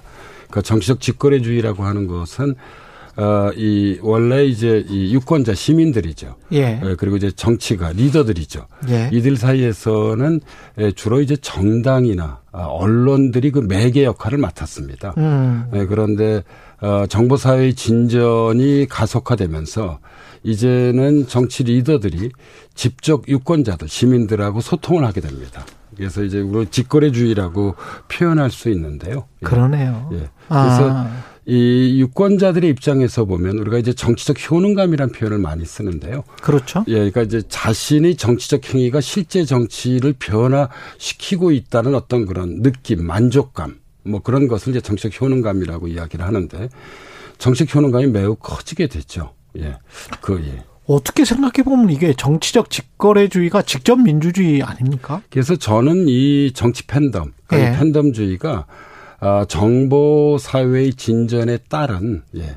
그러니까 21세기적 참여 민주주의의 형태라고 생각합니다. 아. 그래서 이 팬덤주의에 대해서 평가들이 아주 극단적으로 엇갈리는데요. 네. 그러니까 이제 팬덤주의 내부에 있는 사람들은 무척 긍정적으로 생각을 하죠. 네. 예, 왜냐하면 이것은 조직화된 유권자의 힘을 보여주는 것이라고 그렇죠? 볼수 있습니다. 네. 예, 그러나 이제 팬덤주의 밖에 있는 사람들은 팬덤주의의 그늘들, 뭐 예를 들자면 가장 대표적인 것이 정치의 양극화죠. 음. 예, 그리고 또 강성 지지층이 과도한 대표성을 가지고 있다. 음. 예, 이런 이제 비판들이 현재 뭐 지구적으로나 우리 사회에서도 계속 잇따르고 있습니다. 예. 그 팬덤주의가 성, 성행을 하게 되면은 강경파가 과도한 대표성을 갖게 되고 이거는 일종의 이제 부작용이겠죠. 그렇죠. 예. 예. 예. 근데 이제 예. 긍정적인 작용이라고 하면 정치적 직거래 또는 직접 민주주의가 조금 더 가능하게 예, 구현되는 것이죠. 예, 예. 사실 과거의 경우에는 예. 어, 일반 시민들의 경우는 그냥 이 투표장에 가서 투표하는 것에 그치는 경우가 많았습니다. 예. 그런데 이제는 이제 그렇지가 않은 거죠. 예. 그 킹카님은 예. 저는 긍정적으로 봅니다. 시민들이 원하는 정책이 실제로 반영되잖아요. 정책이 반영되는 건지 아니면은 뭐 감성이나 그 분노나 뭔가가 이렇게 투영되는 건지 그것도 좀 궁금하기도 하고요. 아, 근데 이게 참 어려운 게요. 예. 그러니까 저는 이렇게 이제 이야기하곤 하는데요. 그러니까 법과 정치는 다릅니다. 음. 예, 법은 사실상 일종의 어떤 그런 논리의 구축물이지만 정치라고 하는 것은 논리뿐만 아니라 그렇지. 어떤 감성의 복합체입니다. 그 공감의 정치가 예, 필요하다고 예, 그러잖아요, 그러니까 우리가. 우리 인간이라고 예. 하는 게 간단한 존재가 아니잖아요. 예. 그러니까 이성적인 존재인 동시에 음. 감성적인 존재이기 때문에요. 음. 그러니까 정치는 어떤 그런 열정, 뭐 열망, 뭐 경우에 따라선 열광 예, 이런 것들과 대단히 긴밀하게 연관되어 있고요. 그거를 음. 때로는 동원해내기도 하고 또 그렇죠. 그것을 통해서 새로운 사회로의 어떤 그런 변화를 어, 추구하기도 합니다. 그러니까 제가 이 지점에서 소개하고 싶은 책이 꼭 하나 있는데 예. 이 정치적 팬덤주의에 대한 아주 뭐 몇 해 되진 않았습니다. 아 2016년 나왔거든요. 예. 어, 이, 이제는 뭐 거의 고전의 반열에 오른 책인데요. 그래요? 예, 뭐냐면, 에, 미국 조지타운 대학의 에, 이 정치 철학 교수인데요. 예. 제이슨 브레넌이라는 사람이 예. 있습니다. 근데 이 제이슨 브레넌이 2016년도에 에, 영어를 써서 죄송합니다만 Against Democracy. 아. 그러니까 이제 우리나라 아, 이 말로 옮기면 이제 민주주의에 반대하여 뭐 그러네요. 이런 책을 냈는데요. 여기서 미국의 유권자를 세 그룹으로 구별했습니다. 음. 그러니까 첫 번째 그룹이 소극적인 hobbit입니다. 영화 Hobbit 아시죠? 예. 소극적인 hobbit. 예, 이게 그러니까 이 호빗들은 정치에 큰 관심이 없다는 것입니다. 예, 예. 소시민 뭐 이런 예, 거네요. 과반이 넘는 사람들이죠, 사실. 과반이 넘는다. 예, 예, 예. 소극적인 호빗이. 예, 그리고 이제 마지막을 먼저 소개한다면 그러니까 정치적 지식, 지식 수준이 높고 선거에 합리적 선택을 한 유권자인 벌컨들이 존재한다고 이야기하고 있습니다. 벌컨은 아. 미국에서 크게 유행한 미드, 스타트랙에 나오는 외계 종족인데요. 예. 예, 대단히 지적인 인물들이죠. 아. 예. 근데 이들은 매우 소수라는 거예요. 미국 사회에서. 예, 그리고 그 나머지 대략 한 20, 30% 정도 될 터인데요. 예. 어, 이 훌리건들이 존재한다는 것입니다. 최근 아. 강성 지지층을 우리가 훌리건이라고 많이 표현하는데요. 예. 예 이, 이 책에서 사실상 이제 이 말의 어떤 그런 정치적 훌리건의 그런 개념 정의들이 좀 제대로 이루어졌다고 볼 수 있습니다. 이들의 특징이 두 가지인데요. 첫 번째로는 정보를 편식한다는 것입니다. 브레넌에 따른다면. 아. 네. 그리고 두 번째가 반론을 받아들이지 않는다는 것입니다. 음. 문제는 이들이 열정적으로 참여해서 미국 정치를 쥐락 펴락한다고 지금 어, 브레너는 분석하고 있습니다. 예.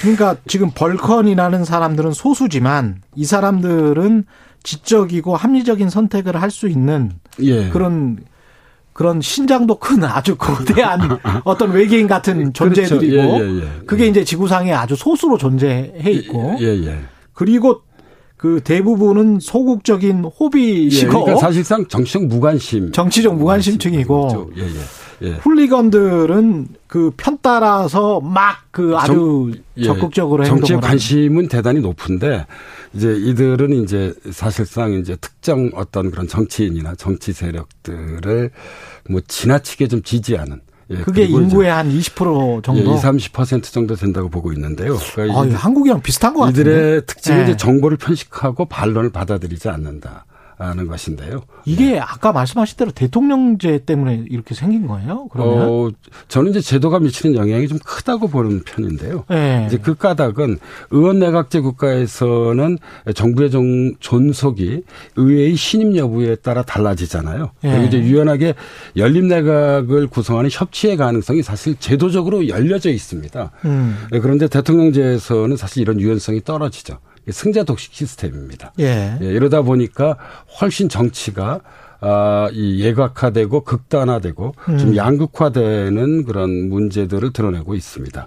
그래서 주목할 것은 이런 것이죠. 그러니까 훌리건들의 대표성과 국민의 대표성 사이에 존재하는 거리들입니다. 예.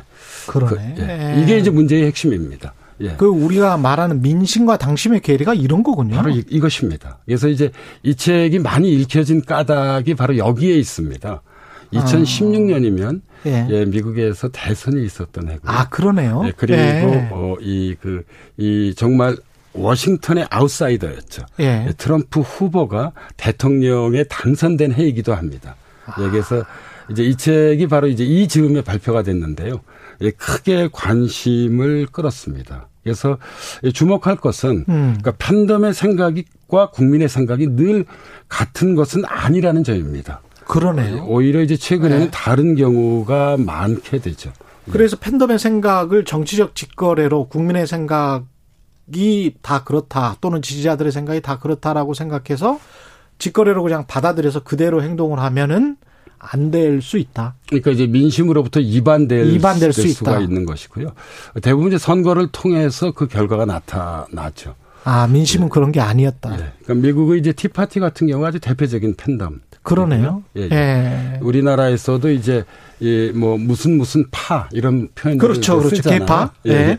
예, 그래서 이제 이런 파들이 이런 정치적 팬덤의 하나로 볼 수 있습니다. 예. 그러면 이게 그 정치적 팬덤 특히 이제 훌리건과 함께하는 정치인들은 트럼프도 지금 다시 재기한다는 거 아니에요? 그렇죠. 예, 예. 기반이 워낙 탄탄하기 때문에 맞습니다. 예, 예. 그러니까 언제든지 뭐. 예. 그러니까 이제 바로 이제 이 대목에서 우리는 이제 정치의 본질에 대해서 예. 좀 다시 한번 생각해 봐야 하는데요. 음. 어, 저는 기본적으로 이렇게 생각합니다. 이제 우리 그 이 학계에서 보면 어, 이 그 진영 정치를 비판하는 이 분들이 많은데 예. 뭐 저도 공감을 하죠. 그러나 음.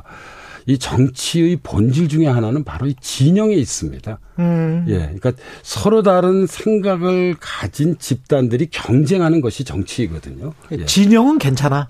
예. 예. 근데 이제 이런 것입니다. 근데 문제는 이런 진영 논리가 과도화될 때 문제가 되는 거죠. 사실상 음. 진영마저 부정하게 되면 정치가 존재할 이유는 없는 것이죠. 그렇죠. 예. 정당은 예. 존재할 필요가 없는 예. 거지. 그러니까 오늘날 예. 현대 사회라고 하는 건 다원 사회거든요. 그렇죠. 너와 나의 생각이 다른 것입니다. 예. 이걸 인정할 수밖에 없는 것이죠. 그래서 저는 어, 정치의 어떤 그런 이 정말 이, 이 양면적인 속성 사실 이 두 개가 서로 긴장하고 있는 것인데요. 음. 하나는 저는 정치는 곧 진영이라고 생각합니다. 음. 동시에 또 진영을 뛰어넘어야 되는 거죠. 그러니까 국가의 중대 사에 대해서는 음. 국민적 합의를 이끌어내야만 합니다. 예. 그러니까 저는 이 점에 있어서 그러니까 사실 이제 우리 정치에 매우 중요한 개념 중에 하나가 통합이잖아요. 그렇죠. 근데 정말 21세기가 통합의 시대일까에 대해서 좀 회의하는 편입니다. 왜냐하면 통합이란 같음을 전제하는 것입니다. 그렇죠. 네, 근데 이제 개인이든 집단이든 생각이 다른 것이거든요. 예, 통합 예, 그런 게 있을까? 예, 그러니까 아. 선거 막판에는 이제 중도층을 이끌어내려고 다 통합을 얘기하지만 그렇죠, 그렇죠. 선거가 끝나자마자 다시 또 이제 통합으로부터 멀어지게 됩니다. 자기 정치하죠. 예, 그건 왜냐하면 예. 이게 정치의 본질이기 때문입니다. 그래서 아. 저는 통합보다는 차라리 다양성이라는 개념을 쓰면 어떨까 싶은 생각이 듭니다. 다양성. 예, 그러니까 예. 통합의 시대라기보다는 다양성의 시대다. 그러니까 근데 이 다양성에서 중요한 것은 음. 서로의 존재를 인정해야 되는 것이죠. 그렇죠. 예, 그러니까 정치적 이제 훌리건이 가지고 있는 빛과 그늘이 있는데 아. 뭐 빛은 사실 조직화된 시민의 힘입니다. 그렇죠. 예, 그러나 이제 그늘이라고 하는 것은 뭐냐면 타인 혹은 뭐 이 타자 혹은 이제 다른 생각을 가진 집단을 인정하지 않는 것입니다. 저들의 그러니까, 존재 자체를. 예, 그러니까 사실상 대부분 많은 경우 적으로 생각하죠. 예. 적으로 생각. 예, 그래서 적이 아니라 같은 나라를 살아가는 나와 생각이 다른 집단으로 받아들이는 이게 이제 다양성에 대한 승인이잖아요. 그럼 저는 이게 매우 중요하지 않을까 하는 생각을 좀 가지고 있습니다. 예. 야, 오늘 뭐 쭉 들어보니까 뭐 유권자분들도 그렇고 정치인들이 들으면 너무 좋을 것 같은데요. 여기서 그러니까 진영을 예. 진영은 맞지만 진영을 넘어서야 되는 게 정치다 또. 그게 저는 사실 이중적 과제이고요. 예. 사실상 이게 정치의 가장 중요한 특징이고 법하고 다른 점이라고 생각합니다. 우리가 한 사회 문제를 법으로만 해석하기 저는 어렵다고 봅니다. 예. 그래서 법치주의 플러스 알파가 필요한 것이죠. 이 그렇죠. 알파가 정치적 상상력이죠. 예, 때로는 과감한 결단 음. 그리고 이 결단을 통한 어떤 그런 국민적 합의 이런 것들이 정치의 본령이지 않을까요? 그러니까 뭐 이 적지 않은 분들이 그 김 영삼 대통령이나 김대중 네. 대통령을 그리워하기도 하는데 네. 이 우리가 YS나 DJ라는 애칭으로 불리잖아요. 예. YS나 DJ가 가지고 있는 장점이 바로 이거였다고 생각합니다. 맞아요. 예. 예. 고인들이 그냥 뭐 또 손잡을 때는 좀 손잡아 버렸어요. 그러니까요. 이런 정치적 네. 상상력이 풍부했는데 네. 최근에 우리 정치를 보면 이런 정치적 상상력이 좀 너무 부족한 것 같아요. 사실 노무현 대통령도 음. 정치적 상상력이 풍부한 분이셨죠. 그렇죠. 이라크 전 파병을 결정을 하고 예. 예. 이거는 어떤 이 진보적 그런 생각을 가진 이 사람들의 판단하고 좀 다른 결단이었잖아요. 음. 그리고 또 과감하게 선진 통상 국가를 그 뭐 실현하기 위해서 한미 FTA를 추진하고 예. 이런 것들이 정치적 상상력이죠. 아. 여기서 좀 이런 어떤 그런 정치가 본래의 의미를 좀 되찾는 좀 뭐 그런 어떤 그런 뭐 희망을 가지고 있는 사람들이 저만은 아닐 거라고 저는 생각하는 아니 편입니다. 지금 저 문자가 명강입니다. 뭐 이러면서 김진우님, 이사팔사님 뭐 책 제목 다시 한번 가르쳐 달라는 분들도 많고 제임스 브레넌의 Against Democracy 번역본이 없다는 게 한계. 예. 함정.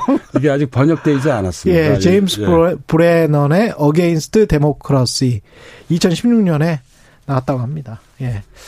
오늘 저 청취자들 반응이 아주 뜨겁습니다. 굉장히 명강이었고 좋았다고. 예.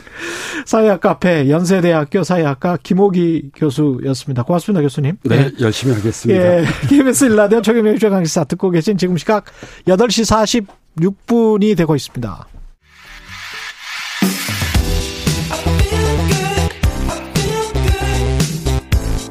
세상에 이익이 되는 방송 최경영의 최강 시사.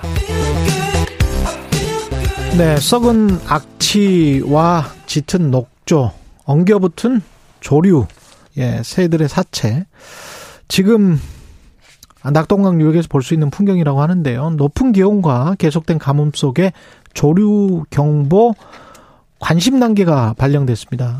낙동강 현장을 조사해온 이미자 공동 집행위원장 연결돼 있습니다. 안녕하세요.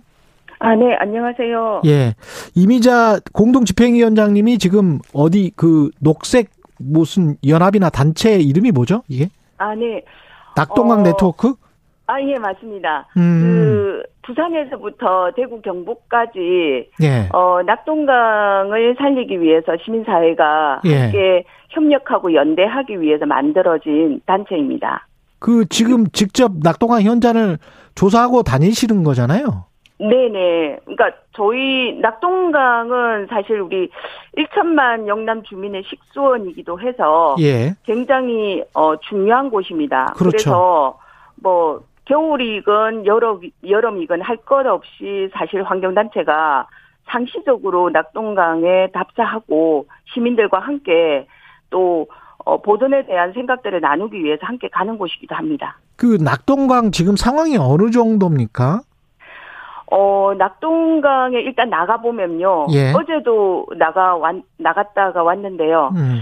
일단은 지금 나가면 강 뚝에 서면, 어, 심한 악취가, 어, 비린내, 흙냄새, 뭐 이런 비린내가 풍겨옵니다. 예. 이동을 하고요. 예. 가까이 이제 다가가서 보면, 진한 그 녹색, 녹조, 어, 녹, 지금 발생하는 녹조는 파란색, 녹색을 띠지만은 음. 어제 발생했던 녹조는 죽어서 사체가 되어서 어뭐 검은색도 띠고 그리고 연두도 아예 죽었군요. 예. 네네. 그러면서 그러한 녹조들이 강을 꽉 채우고 있는 그러한 모습을 보이고 있습니다. 그럼 녹조가 그러면 덩어리째 그렇게 강에 부유하고 있다는 얘기예요?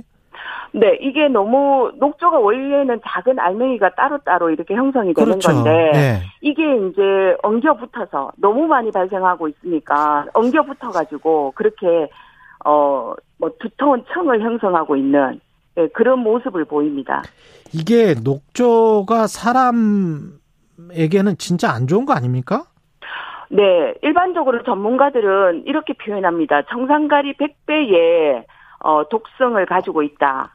그래서 몸속에 들어오면 쉽게 배출이 안 되고 이게 장기 기간에 각뭐 뇌든 뇌까지도 이렇게 축적되는 그러한 현상을 보이면서 간에 축적되면 간암을 유발하고 뇌에 축적되면 치매를 유발하고 그리고 생식기에 축적이 되면 정자나 난자를 어 감소시키는 이런 어 아주 위험한 물질이라고 그렇게 얘기하고 있습니다. 아, 청산가리 100, 100배의 독초, 독성. 근데 이게 지금 저, 어, 우리가 수돗물이랄지, 농업용수랄지, 낙동강 물들이 다 그런 데 쓰이는 거죠? 네, 맞습니다. 어, 부산 대표적으로 가장 인구가 많이, 어, 밀집되어서 살아가고 있는 부산, 창원, 대구, 모두가 이 낙동강에 어, 수돗물을 원수를 취소하고 있고 그리고 음. 농업 용수를 가져가고 있고 공업 용수까지 가져갑니다. 그리고 이 강이 어 태백 그 뭐 봉화에서부터 쭉 따라 내려오면서 720km를 따라 내려오는 긴 강이기 때문에 예. 이긴 강을 따라서 많은 동물들도 여기에서 먹이를 어 물을 먹고 있죠. 그렇기 때문에 어 자연이나 사람이기나 이건 어 젖줄이라고 할 수가 있습니다. 그 우리가 그 정수 시설을 통해서 먹는 수돗물 이랄지 우리가 쓰는 수돗물은 정수를 좀 하기 때문에 그나마 괜찮습니까? 어떻게 보세요? 이게 녹조가 완전히 제거가 됩니까? 어, 일단은 정말 현재 갖추고 있는 정수 시설이 그대로 100% 작동을 한다라고 하고요. 예. 그리고 이 정수 시설을 관리하는 사람들이 제대로 관리를 하고 있다라고 본다면은 네. 안전하다고 할 수가 있습니다. 그런데 우리가 인천에서 붉은 물 수돗물 사태를 겪었고요. 그리고 낙동강에서는 또 비일비재하게 어 유해 물 미량의 유해 물질 검출 사고가 일어나고 있습니다. 이런 음. 것들을 볼 때에 이 정수 시설이 아무리 고도로 갖추고 있다 하더라도 낙동강의 원수가 제대로 어 관리되지 못하고 안전하지 못하다면은 그거는 항상 불안할 수밖에 없을 것 같습니다. 농업용수는 어떻습니까? 농, 농업용수는 어느 정도나 정수가 되는 거예요? 농업용수는 정수하지 않고 그대로 취수해서 논으로 가는 거고요. 아, 그래요? 그러다 보, 예, 그러다 보니까 지난해 저희가, 어, 논에서 재배한 쌀, 그 다음에 무와 배추, 음. 이게 우리나라 사람들이 주로 먹는 주 식량이지 않습니까? 그렇죠. 요걸 대상으로 해서 저희가 어, 독성 물질을 한번 시험을 해봤는데요. 음. 어, 미국이나 그리고 프랑스가 가지고 있는 관리 기준, 우리나라는 관리 기준이 없기 때문에 이런 나라들의 관리 기준을 제가 한번 비교봤을 때에 최대 어, 수십 배까지 검출되는 그런 일이 있었습니다. 그러면 이 상추나 배추 뭐 이런 것들을 우리가 일반 가정에서 배달 받아서 이 한다면 뭐 아무리 깨끗이 씻어도 이미 농업 용수가 이렇게 들어가면서 이게 생장을 하면서 성장하면서 이렇게 그 흡수를 했을 것이기 때문에 그 안에 녹조가 있는 거예요? 그렇게 되면? 네, 그렇게 봐야 될 것 같습니다. 일단은 네. 이 독성 물질은 굉장히 물을 좋아합니다. 그러니 쌀은 물 속에서 논속 물이 있는 논에서 자라고 그리고 무와 배추도 굉장히 수분이 많은 채소들이거든요. 네. 그러다 보니까 여기에 독성 물질이 검출될 확률이 굉장히 높습니다. 어, 그리고 어. 농업용수의 경우에는 말씀드렸지만은 사실은 어, 전혀 정수나 관리가 되고 있지 않아서 낙동강에서 녹조가 검출, 독성 물질이 검출된다. 그러면 반드시 어, 이런 낙동강물로 어, 재배한 채소에도 그리고 식량에도 농산물에도 검출이 될 수밖에 없는 상황에 있다. 이렇게 보셔야 될 것 같습니다. 그러면 이거 어떻게 해야 됩니까? 보호를 개방하는 게 맞다라는 게 환경단체들의 주장인데 정부는 아니다라고 지금 주장하고 있는 것 같고 어떻게 보세요? 어, 지금 정부의 주장이 그러, 어, 한데요. 하지만. 예. 2017년부터 그리고 2021년 6월 달까지 음. 환경부가 금강과 영산강에서 수문 경험한, 어, 수문 개방을 한 경험, 그리고 낙동강에서도 어, 겨울철과 지난해 같은 경우에는 하만보가 4월 달부터 11월 달까지 수문 개방을 상시적으로 했습니다. 예. 이 모니터링을 한 결과 그 보고서를 보면은 종합 검토 보고서를 보면은 환경부가 그렇게 얘기를 합니다. 어, 낙동강의 녹조 문제는 4대강의 녹조 문제는 수문을 개방하지 않으면 해결할 수 없다. 이렇게 명확하게 적시하고 있습니다. 음. 그렇다면 환경부도 어쨌든 지금 낙동강의 녹조 문제는 수문 개방이 아니면 해결할 수 없다라고 보고 있는 것은 사실입니다. 그런데 정치적 상황에 따라서 환경부가 입장을 달리하고 있는 게 문제인 것 같습니다. 아, 정치적 상황에 따라서라는 거는 뭐 정권이 왔다 갔다 하면서 뭐 이런 건가요? 아니면은 네 그렇게 보이고요. 음. 왜냐하면 지난 그러니까 올해 3월 달에 사실은 낙동강 유 강경청과 환경부는 낙동강의 수문 개방을 특히 하만보는 4월 1일부터 수문 개방하는 걸로 돼 있었습니다. 예. 그런데 이걸 6월 달로 늦추더니 음. 윤석열 정부가 들어오면서 수문 개방을 아예 지금 어 약속을 어기고 지금 하고 하지 않고 있거든요. 뭐 우리 국민들이 아시고 계시지만은 윤석열 정부가 어쨌든 문재인 정부의 4대강 사업과 관련해서 수문 개방 정책을 폐기하고 음. 다시 수문을 열지 않겠다. 즉 4대강 사업을 그대로 유지하겠다라고 이렇게 입장을 표명한 게 있습니다. 예. 아마 거기에 따라서 환경부가 어 이러한 정부의 입장을 윤석열 윤석열 정부의 입장을 그대로 지금 어 받아들이고 있는 거 아닌가 하는 그러한 생각을 가지고 있습니다. 알겠습니다. 여기까지 듣겠습니다. 임희자 낙동강 네트워크 공동집행위원장이었습니다. 고맙습니다. 네, 감사합니다. 예, 6월 21일 화요일 예, KBS 라디오 최경련의 최강 시사였고요. 내일 아침 7시 20분에 다시 돌아오겠습니다. 저는 KBS 최경련 기자였습니다. 고맙습니다.